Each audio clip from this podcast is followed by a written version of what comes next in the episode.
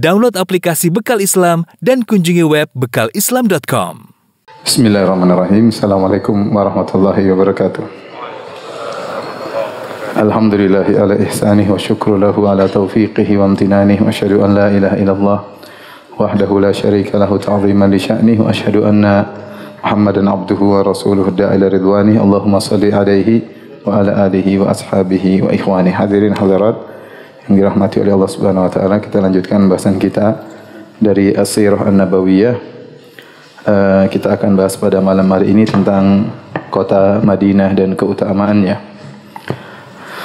Uh, kota Madinah sebelum Nabi wasallam berhijrah ke kota Madinah kota Madinah dikenal dengan nama Yathrib ya Idh qalat ta'ifatu minhum ya ahla Yathrib la muqama lakum farji'u. Allah sebutkan dalam Al-Qur'an perkataan sebagian orang munafik mereka berkata wahai penduduk Yathrib ya pulanglah kalian. Jadi Yathrib ini dulu nama kota Madinah. Setelah Nabi wasallam berhijrah ke kota Madinah maka Nabi mengganti namanya menjadi Taibah atau Taubah ya Taibah dan Taubah Uh, Al-Imam Muslim meriwayatkan dari Jabir bin Samirah, Samurah, beliau berkata, Sami'tu Rasulullah SAW yaqul, aku mendengar Rasulullah SAW bersabda, Inna Allah Ta'ala sammal madinata tabah. Sungguhnya Allah menamakan kota Madinah dengan tabah. Kemudian Nabi SAW menamakannya dengan taibah. Dengan taibah. Kanu yusammuna al-Madinata Yathrib fasammaha Rasulullah SAW Taibah. Kata Jabir bin Samurah, dahulu orang-orang menamakan kota Madinah dengan Yathrib dan Nabi menamakannya dengan Taibah. Jadi kota Madinah ya namanya di antaranya Al-Madinah, kemudian apa? Taibah, kemudian apa? Taibah. Al-Madinah artinya kota. Taibah dan Taibah diambil dari tib yang artinya baik. Ya, kota yang baik ya. Oleh kerana seorang penyair berkata, idza lam tatib fi tayyibatin inda tayyibin ya bihi tabatud dunya fa aina tatibu ya kata seorang penyair jika kau tidak bisa menjadi seorang yang baik di kota Madinah yang di kota Madinah ada Nabi sallallahu alaihi wasallam yang dengan berkat Nabi sallallahu alaihi wasallam maka dunia pun menjadi baik terus mau baik di mana lagi ya. Kalau di Madinah masih nakal terus mau baik di mana lagi ya, ya. kalau nakal di di mana Jakarta ya wajar ya. Tapi kalau nakal di Madinah, hmm, terus mau baik di mana lagi ya? Sebab-sebab kebaikan semuanya ada di sana, kemudian anda masih tidak baik, terus mau baik di mana lagi? Seperti kita katakan kalau anda tidak bertobat di bulan Ramadan, terus mau bertobat kapan lagi? Sementara bulan tersebut bulan yang mulia. Artinya, tobah dan taibah artinya baik. Uh, dalam hadis Nabi SAW melarang menamakan Madinah dengan nama Yathrib, nama yang terdahulu. Kata Nabi SAW, Man sammal Madinah ta Yathriba, fal yastaghfirillah. Barang siapa yang menamakan kota Madinah dengan Yathrib, maka ya hendaknya dia beristighfar kepada Allah Subhanahu wa taala. Hiya tabah, hiya tabah. Sungguhnya Madinah ya namanya tabah dan namanya tabah ya. Jadi nama yang syar'i Al-Madinah, kemudian tabah dan taibah dan taibah. Adapun Yathrib diambil dari Sarab atau Tathrib yang artinya itu pencelaan. Ya, Tathrib artinya uh, pencelaan taubih. Oleh karenanya maknanya buruk secara bahasa. Maka Nabi tidak suka kota yang beliau cintai, kota Madinah dinamakan dengan nama yang buruk. Sampai beliau mengatakan barang siapa yang menamakan Madinah dengan Yathrib, maka hendaknya dia beristighfar kepada Allah Subhanahu Wa Taala. Dalam hadis yang lain juga Nabi SAW bersabda, Umirtu bi qaryatin ta'kulul qura. Aku diperintahkan oleh Allah untuk berhijrah ke suatu negeri yang memakan negeri-negeri yang lain. Ini isyarat bahwasanya uh, waktu itu Nabi belum berhijrah, Nabi berkata, "Aku diperintahkan untuk berhijrah ke suatu negeri yang akan memakan negeri-negeri yang lain." Maksudnya akan tegak negeri di situ, negara di situ, kemudian akan menguasai daerah-daerah sekitarnya. Yaquluna Yathrib, mereka menamakannya Yathrib wahiyal Madinah, padahal dia adalah Madinah tanfin nasa kama yanfil kir khobatal hadith. Sungguhnya kota Madinah mengusir orang-orang yang buruk sebagaimana alat pandai besi menghilangkan karat dari besi. Ya, makanya orang yang buruk tidak akan betah tinggal di kota Madinah. Dia akan terusir suatu saat dari kota Madinah. Adapun keutamaan kota Madinah, ya maka uh, sangat banyak kata Ibnu Katsir rahimahullah taala. Wa qad syarafatil madinatu bi hijratihi ilaiha. Sungguh kota Madinah menjadi mulia dengan berhijrahnya nabi kepada kota tersebut. Wa sarat kahfan li awli li awliyaillah. Jadilah kota Madinah sebagai tempat naungan untuk wali-wali Allah wa ibadihi salihin dan juga hamba-hamba yang saleh. Wa maqilan wa hisnan mani'an lil muslimin dan juga menjadi tempat markas benteng bagi kaum muslimin wa dara hudan lil alamin dan juga kota yang penuh petunjuk bagi seluruh alam semesta. Di antara keutamaan kota Madinah dalam Sahih Bukhari dan Sahih Muslim dari Abu Hurairah radhiyallahu anhu Rasulullah SAW bersabda innal imana la ya'rizu ila al madinati kama ta'rizul hayyatu ila juhriha. Sungguhnya iman itu akan kembali ke kota Madinah sebagaimana ular akan kembali kepada sarangnya ya dan hadis ini menunjukkan akan keutamaan kota Madinah dan bahwasanya kota Madinah akan dijaga oleh Allah Subhanahu wa taala. Ular kalau dia mencari makan dia keluar dari lubangnya. Kalau ternyata dia takut dengan sesuatu, ya ada sesuatu yang mengganggunya dia akan kembali kepada lubangnya sebagaimana penjelasan Ibnu Hajar rahimahullah taala. Dia berkata annaha kama tantasirul hayyatu fi juhriha fi talib ma ta'ishu bihi fa idza ra'aha syai'un rajat ila juhriha. Ya, ular keluar dari lubangnya mencari makan, kalau dia merasakan sesuatu yang menakutkan, maka dia balik kepada kepada lubangnya. Maka iman pun demikian. Iman akan tersebar dari kota Madinah. Ya. Kalau seandainya ada sesuatu yang mengganggu iman tersebut, iman tersebut akan kembali ke kota Madinah. Ini dalil bahwasanya kota Madinah akan dijaga oleh Allah Subhanahu Wa Taala ya, karena dia adalah pusat keimanan. Benar, kota Mekah juga sumber keimanan, tetapi tersebarnya Islam mulainya dari kota Madinah. Setelah Nabi berhijrah ke kota Madinah, kemudian terbangun negara Islam, situlah kemudian Nabi mengutus para sahabat untuk berdakwah ke sana kemari dan akhirnya jadilah uh, pusat iman di kota Madinah. Makanya disebut dengan Ma'rizul Iman tempat kembalinya keimanan. Tempat kembalinya keimanan. Karenanya para ulama ya khilaf tentang mana yang lebih afdal kota Mekah atau kota Madinah. Jumhur ulama berpendapat bahawa yang paling afdal adalah kota Mekah Al-Imam Malik mengatakan tidak. Yang paling afdal kota Madinah. Makanya Imam Malik dikenal dengan imam dari hijrah. Imam negeri tempat hijrahnya Nabi. Yaitu imam kota Madinah. Al-Imam Malik. Al-Imam Malik adalah imam di antara empat madhab yang bertempat tinggal di kota Madinah. Imam Abu Hanifah di Iraq. Uh, di ya kemudian apa namanya uh, Imam Ahmad di Baghdad. Imam Syafi'i tadinya di Baghdad kemudian ke Mesir ya. Uh, Adapun di kota Madinah ya Imam Al Imam Malik rahimahullahu taala. Adapun pendapat jumhur bahwasanya kota Mekah lebih afdal ya karena Nabi waktu diusir dari kota Mekah Nabi keluar dengan penuh kesedihan. Beliau berkata wallahi innaki la khairu ardillah wa habbu ardillah ila Allah azza wa jalla. Nabi berkata kepada kota Mekah wahai kota Mekah demi Allah engkau adalah negeri yang terbaik bumi terbaiknya Allah dan engkau adalah bumi yang paling dicintai oleh Allah Subhanahu wa taala. Walaula anni ukhrijtu minka ma kharajtu. Kalau aku tidak diusir darimu, aku akan tidak tidak akan keluar darimu. Ya, intinya bahwasanya dalil bahwasanya kota Mekah adalah khairu ardillah. Tempat terbaik yang paling dicintai oleh Allah adalah kota Mekah. Adapun Imam Malik punya dalil juga yang banyak. Kota Madinah lebih utama daripada kota Mekah ya. Di antaranya Nabi SAW tinggal di kota Madinah. Di antaranya dakwah mulai dari kota Madinah. Di antaranya sebagian sahabat ber, berdoa agar meninggal di kota Madinah. Seperti Umar bin Khattab radhiyallahu anhu di, kata, di antaranya Nabi SAW kalau iktikaf di mana? Di Mekah atau di Madinah? Di Madinah intinya Madinah lebih afdal menurut Imam Malik. Tapi orang-orang sepakat kalau suruh tinggal di Mekah atau di Madinah, semuanya pada milih tinggal di kota Madinah. Antum tanya sama jemaah haji jemaah umrah, lebih enak mana? Di Mekah atau di Madinah? Jawaban mereka di mana? Di Madinah. Ya. Lebih nyaman, lebih tentram, lebih merasa ada aura keimanan ya di kota Madinah. Dan ini pendapat Imam Malik, kota Madinah lebih afdal daripada kota Mekah. Dulu kita waktu masih mahasiswa, kita terkadang berdiskusi. Mau iktikaf di mana? Di Mekah atau di Madinah? Oh di Mekah lebih afdal. Salat sana seratus ribu kali lipat. Saya bilang saya lebih senang di Madinah. Nabi iktikafnya di Madinah terus. Ya, intinya ya terserahlah mau kemana. Cuma cari-cari dalil ya. Masing-masing punya kelebihan. Mekah punya kelebihan, Madinah punya kelebihan. Tapi kalau ditanya, Nabi itikaf di mana? Jawabannya di mana? Di Madinah. Baik.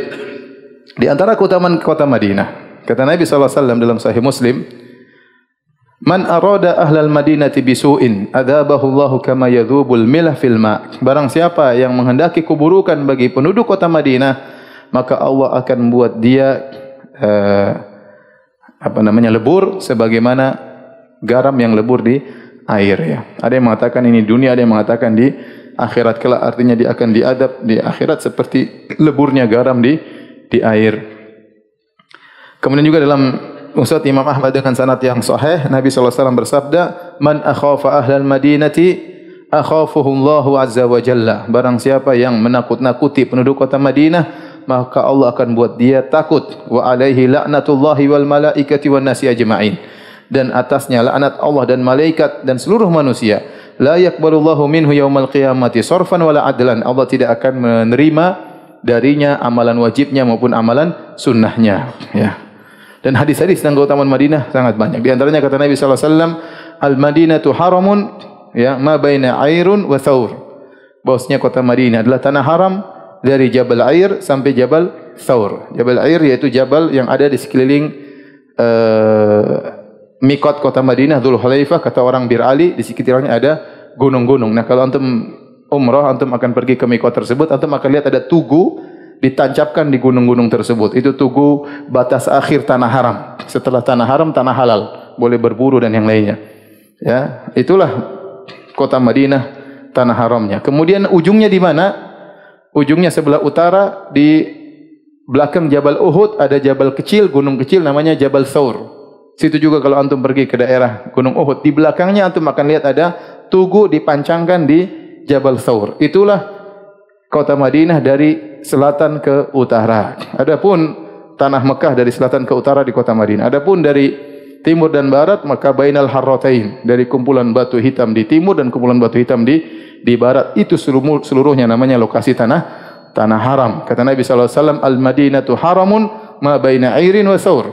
Faman ahdatha fiha hadathan aw awa fiha muhdithan fa alaihi la'natullahi wal malaikati wan nasi ajma'in la yaqbalullahu minhu sarfan wala adlan barang siapa yang melakukan kezaliman atau hadatsan membuat bid'ah di sana atau awa fiha muhdisan atau melindungi orang berbuat zalim di sana atau melindungi pelaku bid'ah di sana maka Allah ya maka atas dia laknat Allah dan malaikat dan seluruh manusia. Dan Allah tidak akan menerima amalan wajibnya dan amalan sunnahnya. Dan ini ancaman yang keras bagi orang yang melakukan kezaliman melakukan maksiat ya maksiat yang tidak biasa di kota Madinah maka terancam dengan dosa besar dilaknat oleh Allah dan malaikat dan seluruh manusia. Bahkan amalan wajibnya tidak diterima dan amalan eh, sunnahnya tidak diterima. Uh, Nabi SAW juga bersabda dalam satu hadis Man istata'a minkum an yamuta bil Madinah falyamut bil Madinah. Barang siapa di antara kalian yang mampu untuk meninggal di kota Madinah, maka meninggallah di kota Madinah. Fa inni asfa'u liman mata biha. Sungguhnya aku akan beri syafaat bagi orang yang meninggal di kota Madinah. Kerana banyak disebutkan oleh dalam buku tarikh seperti uh, Al-Bidayah wa Nihayah oleh Ibn Kathir rahimahullah ta'ala. Banyak orang-orang soleh dahulu mereka berhaji dan mereka ingin meninggal di kota Madinah dan Allah kabulkan uh, keinginan mereka ya. Saya sering sampaikan hadis ini kepada para jamaah haji ataupun umrah. Saya bilang Nabi bersabda barang siapa yang ingin barang siapa yang mampu untuk meninggal di kota Madinah maka meninggallah di kota Madinah karena dia akan dapat syafaat dari Nabi sallallahu alaihi wasallam. Semoga bapak-bapak dan ibu meninggal di kota Madinah. Amin. Sekarang enggak dulu Ustaz katanya. Nanti nanti masih nawar ya. nanti ya. Sekarang masih senang-senang dulu di dunia ya. Tinggal sekarang yang dulu ya. Utang belum lunas. Jadi di sini ada isyarat untuk keutamaan tinggal di kota Madinah. Tinggal di kota Madinah ya. Karena Nabi mengatakan man istata'a minkum an yamuta bil Madinah. Barang siapa yang mampu meninggal di kota Madinah, maksudnya berusaha tinggal di sana.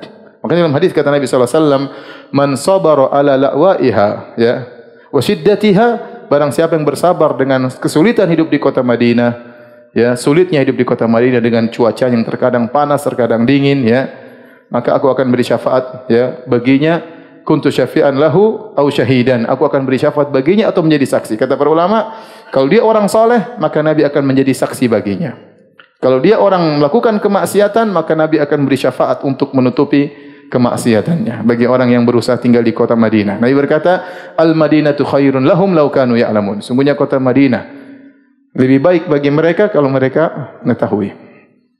Maka sungguh indah tinggal di kota Madinah. Namun para sahabat Nabi utus untuk berdakwah di luar kota Madinah karena ada maslahat yang lebih besar. Oleh karenanya banyak sahabat yang akhirnya meninggalkan kota Madinah dalam rangka berdakwah di jalan Allah Subhanahu wa taala meskipun mereka sangat ingin meninggal di kota Madinah tetapi ada maslahat yang lebih besar, maslahat dakwah sehingga mereka akhirnya meninggalkan kota Madinah atas perintah Nabi sallallahu alaihi wasallam.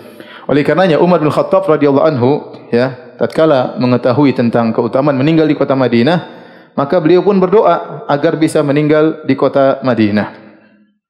Umar berdoa, Allahumma rzuqni syahadatan fi sabilik waj'al mauti fi baladi rasulik. Ya Allah, anugerahkanlah kepada aku mati syahid dan jadikanlah kematianku di kota Madinah. Dan ini uh, sebagian orang berkata bagaimana doa Umar bisa terkabulkan? Ingin mati syahid sekalian di kota Madinah. Waktu itu Umar jadi khalifah. Kalau dia ingin mati syahid, harusnya dia keluar dari kota Madinah berjihad, baru mati syahid. Tapi kalau nongkrong di kota Madinah, kemudian mati syahid, bagaimana caranya? Sementara waktu itu Islam dalam kondisi apa? Kuat. Ternyata dikabulkanlah doa Umar bin Khattab radhiyallahu anhu datang Abu Lu'lu al-Majusi ya, kemudian menikam Umar radhiyallahu anhu tatkala salat subuh. Tatkala beliau menjadi imam maka dikabulkanlah doa Umar bin Khattab radhiyallahu anhu mati syahid dan di mana? Di kota Madinah. Intinya semoga Allah Subhanahu wa taala mewafatkan kita di mana? Di kota Madinah. Meskipun enggak sekarang ya. Baik. Uh, hadirin dan hadirat yang Allah Subhanahu wa taala ya. Kemudian Nabi sallallahu alaihi wasallam ya. Pertama kali sampai di kota Madinah maka kegiatan yang dilakukan oleh Nabi untuk membangun suatu negara negara di kota Madinah yang pertama Nabi kerjakan adalah bangun masjid inilah asas fondasi markas untuk bisa membangun negara yang penuh dengan keberkahan maka Nabi fokus kepada pembangunan masjid ya ya, bukan acara hura-hura, bukan kemudian bikin festival enggak ya. Bikin negara yang berkah maka dimulai dengan uh, masjid. Maka sebagaimana pernah kita sampaikan Nabi SAW tiba di kota Madinah kemudian beliau tinggal di rumahnya Abu Ayyub Al-Ansari radhiyallahu taala anhu. Kemudian sebagaimana pernah kita sampaikan pada pertemuan-pertemuan yang lalu, onta Nabi SAW yang kemudian menderem di satu lokasi di kota Madinah atas perintah Allah Subhanahu wa taala. Kata Nabi sallallahu alaihi wasallam, "Da'uha fa innaha ma'murah." Biarkanlah untaku berjalan. Sungguhnya dia diperintahkan oleh Allah Subhanahu wa taala. Jadi yang memilih lokasi Masjid Nabawi bukan Nabi. Yang memilih lokasi Masjid Nabawi siapa? Ontanya Nabi atas perintah siapa? Perintah Allah Subhanahu wa taala. Sebagaimana pernah kita sampaikan, ontanya menderam, kemudian dia berdiri, berjalan, dia balik lagi ke tempat tersebut. Maka Nabi tahu itulah tempat yang telah dipilih oleh Allah untuk membangun masjid. Ternyata Nabi bertanya-tanya, ternyata tempat tersebut adalah mirbat li tamar li suhail wa sahal. Ternyata tempat untuk mengeringkan korma milik dua anak yatim yang namanya Suhail dan Sahal dari Bani Najjar. Ya, dan kedua anak tersebut diayomi oleh As'ad bin Zurarah radhiyallahu taala anhu. Maka Nabi SAW memanggil dua anak yatim tersebut. Maka Nabi ingin membeli tanah tersebut.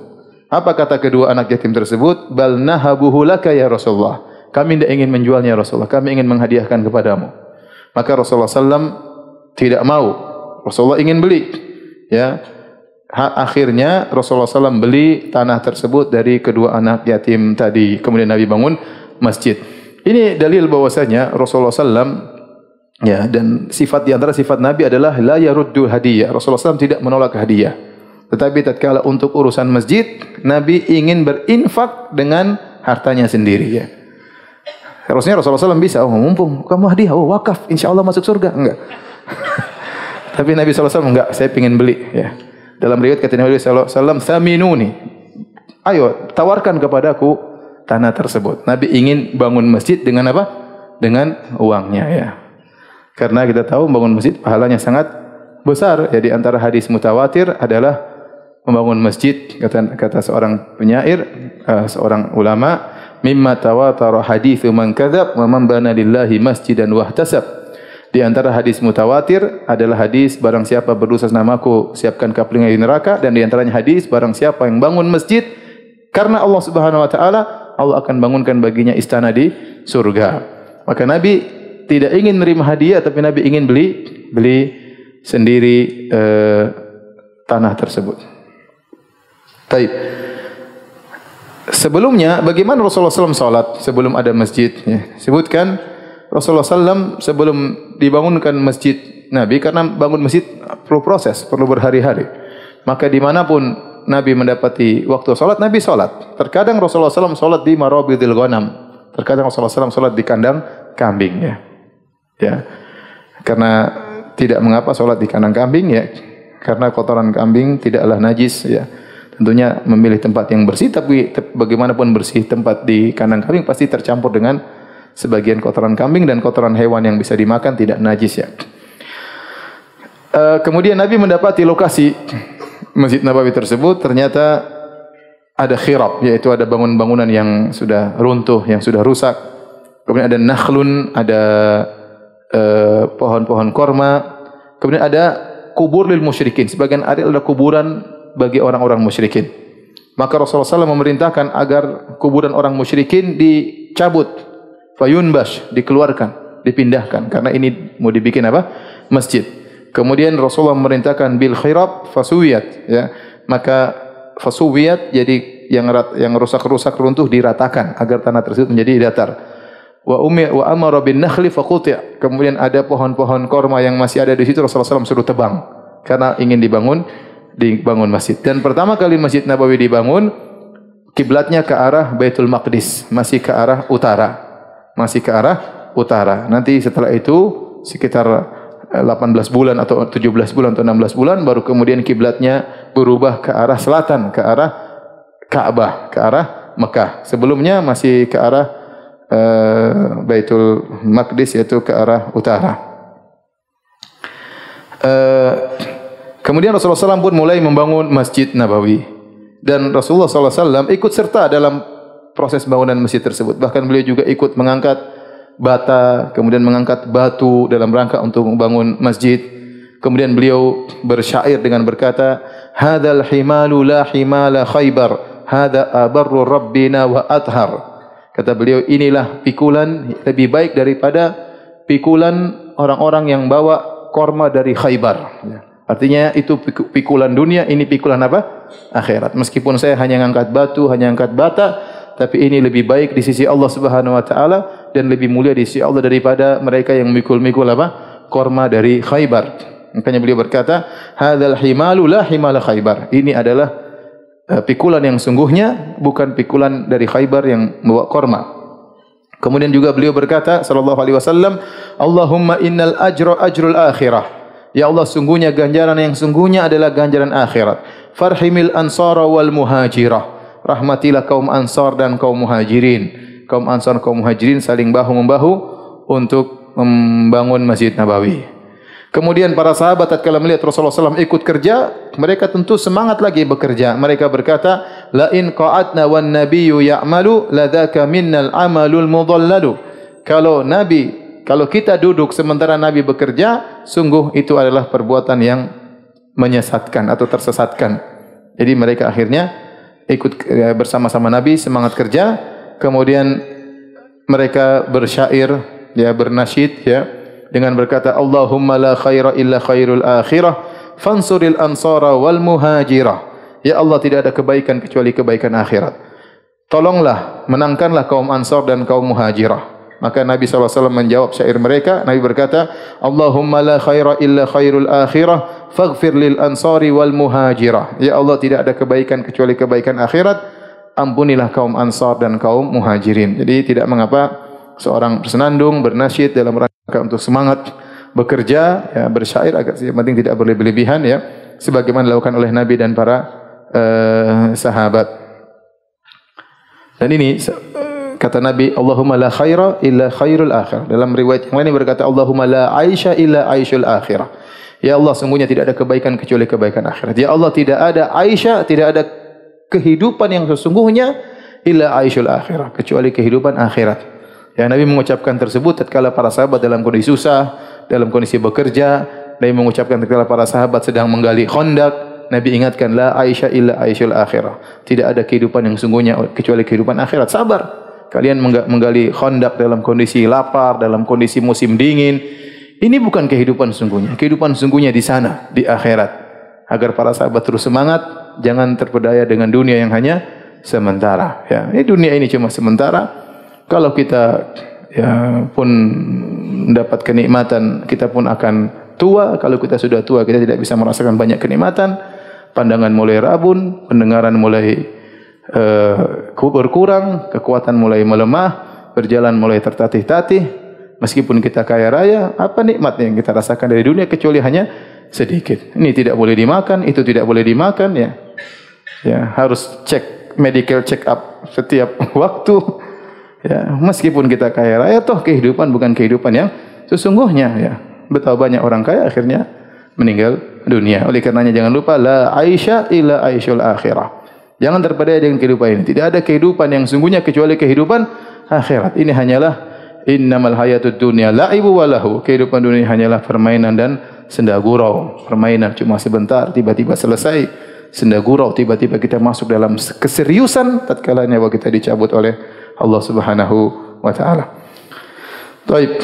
Kemudian Rasulullah sallallahu alaihi wasallam tatkala bekerja, Rasulullah SAW juga memperhatikan ya. Artinya beliau bekerja dan juga beliau mandorin orang-orang bekerja. Beliau lihat mana yang bagus pekerjaannya, beliau bimbing, beliau arahkan.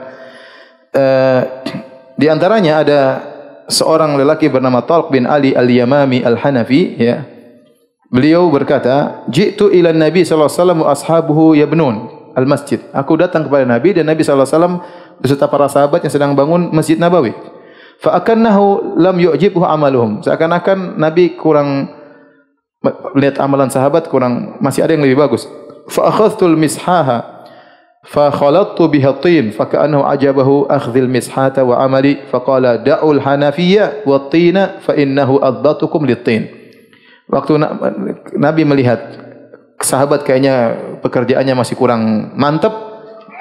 Orang ini yang bernama Al-Hanafi tadi, ya, uh, Talq bin Ali Al-Hanafi Al-Yamami, maka dia pun mengambil semacam cangkul atau semacam apa namanya? skop ya untuk mencampur tanah dengan tin yang sudah dibasahin ya seperti mengaduk semen misalnya ya. Kemudian dia olah kemudian dia bawa. Nabi tertarik dengan cara dia membangun uh, masjid. Maka dia Nabi berkata panggil si Hanafi. Ya panggil si Hanafi dan bawakan tin biar dia yang olah. Biar dia yang olah tin. Tin itu campuran tanah dengan air yang untuk menempelin ya eh, atau membuat bata kata Nabi fa innahu addatukum litin dia lebih pintar di antara kalian dalam mengolah apa atin jadi Nabi motivasi yang yang pintar Nabi tunjukkan agar yang lain bisa mempelajari dari dari orang tersebut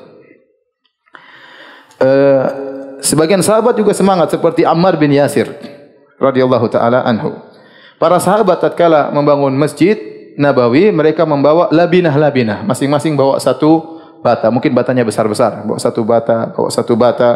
Sementara Ammar bin Yasir radhiyallahu anhuma membawa labinatain labinatain. Setiap dia bawa dia bawa dua bata. Entah bata seukuran berapa tapi dia bawa dua bata, berat.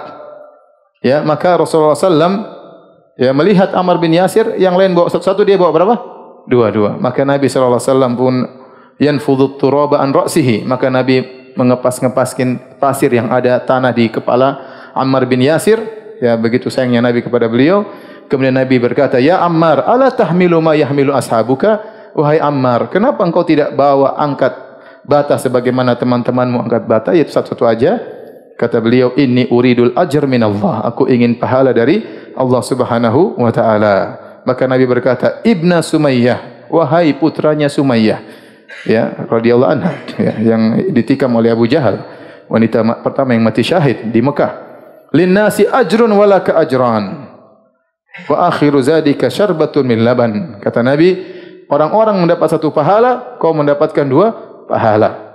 Dan yang terakhir bekalmu sebelum kau meninggal dunia adalah susu yang kau minum. Dan ini terjadi waktu terjadi fitnah antara kubu Muawiyah dengan kubu Ali. Uh, Ammar bin Yasir di kubu Ali radhiyallahu anhu. Dan sebelum dia meninggal dunia dia sempat minum susu. Kemudian dia masuk dalam pertempuran akhirnya meninggal dunia radhiyallahu taala anhu. Kata para ulama ini dalil bahwasanya seorang tatkala beramal soleh boleh dia berusaha payah agar pahalanya lebih banyak ya. Yang satu satu-satu bawa satu-satu bata, Ammar bin Yasir sengaja bawa berapa? Dua ya. Ya, jadi kalau kita sedang dalam kegiatan ibadah ya, terkadang kita semangatkan diri kita terutama yang bermanfaat bagi kaum muslimin, terkadang kita lebih capek enggak apa-apa, kita sabar karena kita ingin pahala lebih lebih banyak ya. Ya apa namanya surga sesuai dengan keseriusan seseorang, tingkatan surga sesuai dengan jerih payah seseorang. Kata Nabi sallallahu alaihi wasallam, "Ajruki ala qadri nasabik." Pahalamu sesuai dengan ukuran keletihanmu. Maka seorang dalam dunia ini harus berletih-letih dalam urusan ibadah, dalam urusan dakwah, harus perjuangan, harus yang dikorbankan, waktu, tenaga, biaya, energi, pikiran dan yang lainnya. Berapa lama uh, Masjid Nabawi dibangun? Masjid Nabawi dibangun sekitar 12 hari. Cepat ya. 12 hari karena masjidnya cuma sederhana. Ya. Terpalnya adalah pasir. Firashuhu rimal ya. Terpalnya adalah apa? Karpetnya adalah pasir. Wa imidatuhu judhu'un nakhl. Adapun tiangnya hanyalah batang korma. Wa saqfuhu jaridun nakhl. Adapun atapnya adalah pelepah korma wa tuluhu mimma yalil qibla ila muakharati mi'atu dhira. Waktu itu lumayan besar ya Masjid Nabawi panjangnya dari belakang sampai arah kiblat 100 zira. Satu zira itu ini, satu hasta. Jadi kira-kira 50 meter. Kira-kira 50 meter. Wal janibani mithl dzalika uduna. Kemudian lebarnya kira-kira seperti itu juga. Sekitar 50 meter, sekitar 40 meter ya. Itulah luas Masjid Nabawi awal kali dibangun ya. E, nanti di setelah Khaybar banyak orang masuk Islam maka Nabi melebarkan Masjid Nabawi. Makanya sekarang Masjid Nabawi yang ada di yang kita lihat di Masjid Nabawi ada bangunan di depan yang warna coklat. Orang mengatakan Al Masjidul Qadim, masjid yang lama. Kata mereka itulah dulu ukuran Masjid Nabawi di zaman Nabi sallallahu alaihi wasallam ya. sebelum ke belakang jadi warnanya coklat khusus masih tirozul qadim masih apa namanya model lama model lama di bagian depan dekat raudhah. Ya kita lihat uh, modelnya berbeda daripada yang lainnya. Itulah kira-kira ukuran Masjid Nabawi di zaman Rasulullah sallallahu alaihi wasallam.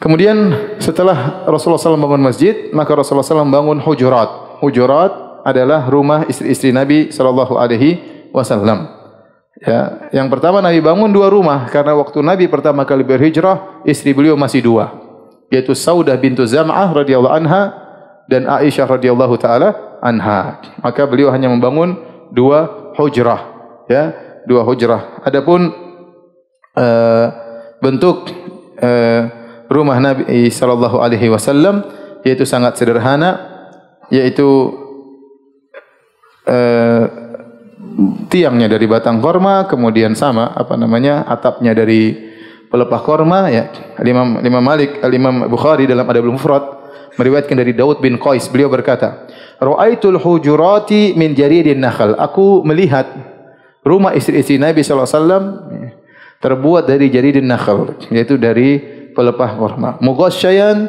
min kharijin bimusuhi sya'r kemudian jadi nakhl kemudian ditutupi dengan semacam kantong yang berisi serabut-serabut. Untuk apa? Atapnya. Wa adhunnu aradal bait min babil hujrah ila babil bait nahwan min sittin aw sab'i adhru. Adapun jarak antara pintu hujrah dengan pintu rumah sekitar 3 meter. 6 zira sekitar 3 meter 6 hasta. Jadi rumah nabi itu begini ya. Uh, rumah nabi rumah kemudian depannya semacam ada pelataran ya. Pelataran ini terbuka itu namanya hujurat. Yang ada pun namanya gurfah atau bait. Antara pintu rumah Nabi dengan pintu hujurat ya sekitar 3 meter. Faham tidak? Nah, saya ulangi ini rumah depannya semacam pelataran namanya hujurat yang tidak diatapin antara pintu Nabi dengan pintu hujurat ada berapa? Jarak 3 meter. Kemudian beliau berkata, wa ahrizal bait dakhil asra azra adapun ukuran rumah nabi 5 10 eh, hasta yaitu sekitar 5 meter wa adhunnu sumkahu baina thaman wa saba lebarnya kira-kira tiga setengah sampai empat meter. Kalau kita bilang satu zira sekitar setengah meter, maka lebarnya kira-kira empat meteran. Jadi rumah Nabi itu lima meter kali berapa? Empat. Besaran mana? Rumah ente atau rumah Nabi? Hah? Besaran mana? Besaran mana? Rumah antum lah. Rumah Nabi cuma lima kali empat. Kemudian ada semacam hujurat, ya, eh, tiga meter dari pintu Nabi Sallallahu Alaihi Wasallam. Kemudian juga Al Imam Bukhari meriwayatkan dari dalam Adil Mufrad dengan sanad yang sahih dari salah seorang bernama Muhammad bin Hilal ya beliau mensifati tentang uh, rumah istri-istri Nabi sallallahu alaihi wasallam ya. Yaitu bahwasanya pintunya cuma satu pintu bukan dua apa bukan dua daun pintu tapi satu daun pintu ya. Kemudian bagaimana arah pintunya ke arah mana dia sifati ya. Kemudian ada pun tinggi rumah Nabi sallallahu alaihi wasallam pendek ya. Kata Hasan al-Basri, "Kuntu adkhulu buyut azwajin Nabi sallallahu alaihi wasallam fi khilafati Uthman bin Affan, fa atana wa fa atanawalu saqfuha bi yadi." Saqfaha bi yadi. Aku masuk ke rumah Rasulullah sallallahu alaihi wasallam di zaman khilafah Uthman bin Affan. Hasan al-Basri tabi'in di zaman kekhilafan Uthman bin Affan aku sempat masuk ke rumah Nabi. Ternyata aku bisa menyentuh apa? atapnya. Berarti kira-kira berapa meter? Kalau tinggi seorang 180 ya ya 2 meter sedikit lebih sedikit. Jadi itulah kira-kira rumah Nabi bisa antum bayangkan panjang 5, lebar kira-kira berapa? 4, tinggi kira-kira 2,3 meter atau 2,2 meter, 2,3 meter. Kira-kira itulah rumah Nabi sallallahu alaihi wasallam. Kemudian uh, Masjid Nabi ya sallallahu alaihi wasallam ya setelah perang Khaybar ya diperluas oleh Nabi sallallahu alaihi wasallam karena kaum muslimin semakin banyak. Kaum muslimin semakin banyak masjid sudah tidak cukup maka Nabi mandang masjid harus diperlebar. Maka ada tanah yang harus dibeli. Ya, akhirnya dibeli oleh Utsman bin Affan radhiyallahu anhu radhiyallahu anhu dengan harga 20 dirham 20 ribu dirham atau 25 ribu dirham. Itu jumlah yang besar tatkala itu. Oleh karenanya tatkala Uthman bin Affan tatkala beliau akan meninggal dunia di zaman pemerintahan beliau ya sekitar tahun 35 Hijriah tatkala beliau dikepung oleh orang-orang pemberontak ya kemudian ingin bunuh beliau maka beliau ingatkan beliau ingatkan kepada mereka kata beliau ya unshidu billahi man syahida Rasulullah sallallahu alaihi wasallam qal aku ingatkan kepada kalian orang-orang yang menyaksikan Rasulullah sallallahu alaihi wasallam Bahwasanya Rasulullah SAW pernah bersabda, "Man yuwassi' lana bi hadzal bait fil masjid bi baitin lahu fil jannah." Siapakah yang mau melebarkan masjid kami ini, maka Allah akan menggantikan baginya istana di surga. Fabta'tuhu min mali fawasa'tuhu bihil masjid.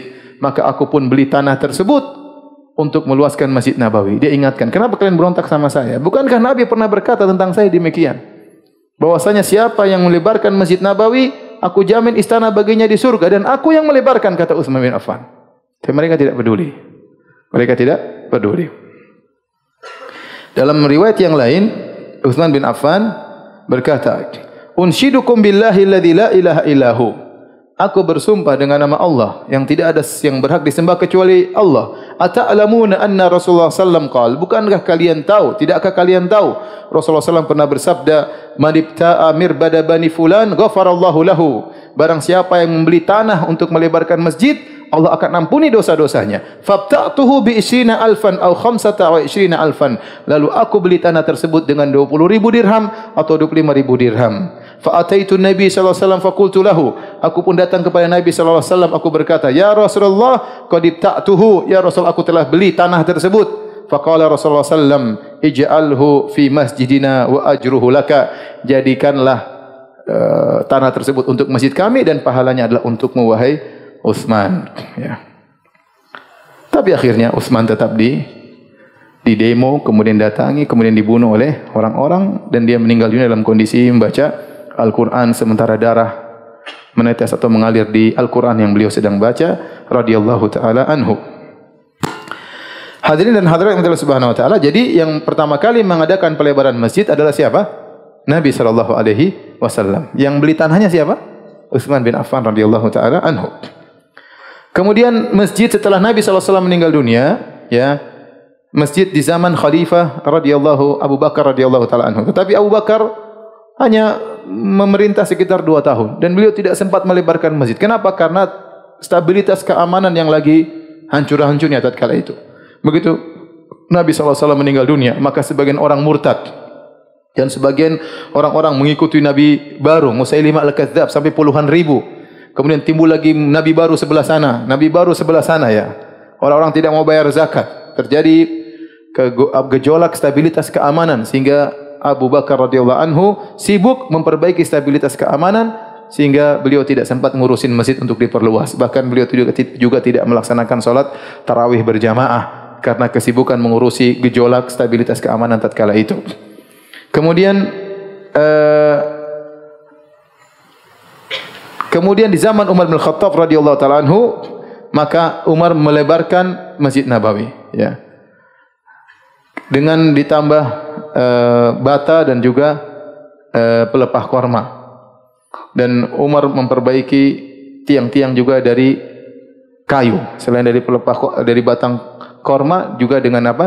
Kayu. Tetapi masih sangat sederhana. Dan disebutkan Umar dan juga nanti diperluas oleh Utsman maka daerah pelebaran yaitu daerah depan, kanan dan belakang. Sebelah kiri tidak, cuma depan, kanan atau atau belakang. Dan Umar melarang untuk menghiasi masjid. Ma'ruf Umar melarang untuk menghiasi masjid. Beliau mengatakan bahwasanya kalau menghiasi masjid orang-orang akan tersibukkan melihat hiasan-hiasan tersebut ya. Dari kekhusyuan dalam salat lihat ini indah, itu indah, tulisan ini indah, anu indah, syair-syair indah dan macam-macam indah sehingga khawatir lupa untuk khusyuk dalam masjid ya. Kemudian Umar berkata, "Akinnan nasa minal matar." Bikin bangunan yang rapi agar orang bisa terhindar dari hujan. Wa iyyaka an tuhammir aw tusaffir. Hati-hati, jangan kau bikin warna merah, jangan kau bikin warna kuning. Ya, fataftinan nas kau akan bikin orang terfitnah dengan keindahan-keindahan tersebut. Tatkala Utsman bin Affan menjadi khalifah, maka Utsman melakukan pelebaran yang banyak. Maka dia merubah dia menghiasi sebagian isi masjid tersebut. Di antaranya dindingnya eh, di antaranya dindingnya dibuat dari batu-batu yang terpahatkan ya. Eh, kemudian juga tiang-tiangnya dibuat juga dari batu-batu yang dipahat ya. Kemudian atapnya terbuat dari kayu khusus yang datang dari eh, India ya saj ya. Jadi Masjid Nabawi lebih indah di zaman apa? Utsman bin Affan ya dengan sedikit apa namanya sedikit hiasan ya. E, karena Utsman kata Ibnu Katsir mungkin mentakwil atau menafsirkan hadis man bana lillahi masjidan kama fi qatatin aw asghar bana Allahu lahu baitan fil jannah. Barang siapa yang bangun masjid meskipun seukuran e, tempat untuk bertelurnya qatat ya atau lebih kecil maka Allah akan bangunkan baginya istana di surga. Artinya kalau kita ingin bangun dapat istana mewah di surga, kita ingin juga rumah Allah yang yang bagus. Mungkin seperti itu sehingga dia bangun masjid yang agak bagus ya. Kotot, kotot adalah semacam burung, ukurannya seperti burung darah, seperti burung merpati, tapi dia burung padang pasir. Kalau dia bertelur, bukan telur di pohon, tapi dia bertelur di tanah. Maka dia pun datang ke tanah, kemudian dia menggali-gali pasir untuk bertelur. Sehingga ukurannya sedikit ya. Kata Nabi SAW, barang siapa yang bangun masjid, meskipun seukuran itu, ya, maka Allah akan bangun baginya istana di surga. Artinya seorang bangun masjid ya tidak mengapa kalau dia hanya mampu cuma kecil.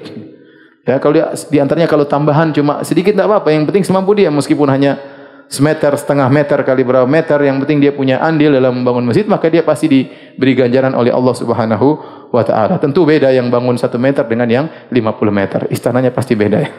Ya tapi sama-sama namanya apa? Istana. Jangan khawatir ya. Bidadarinya juga beda.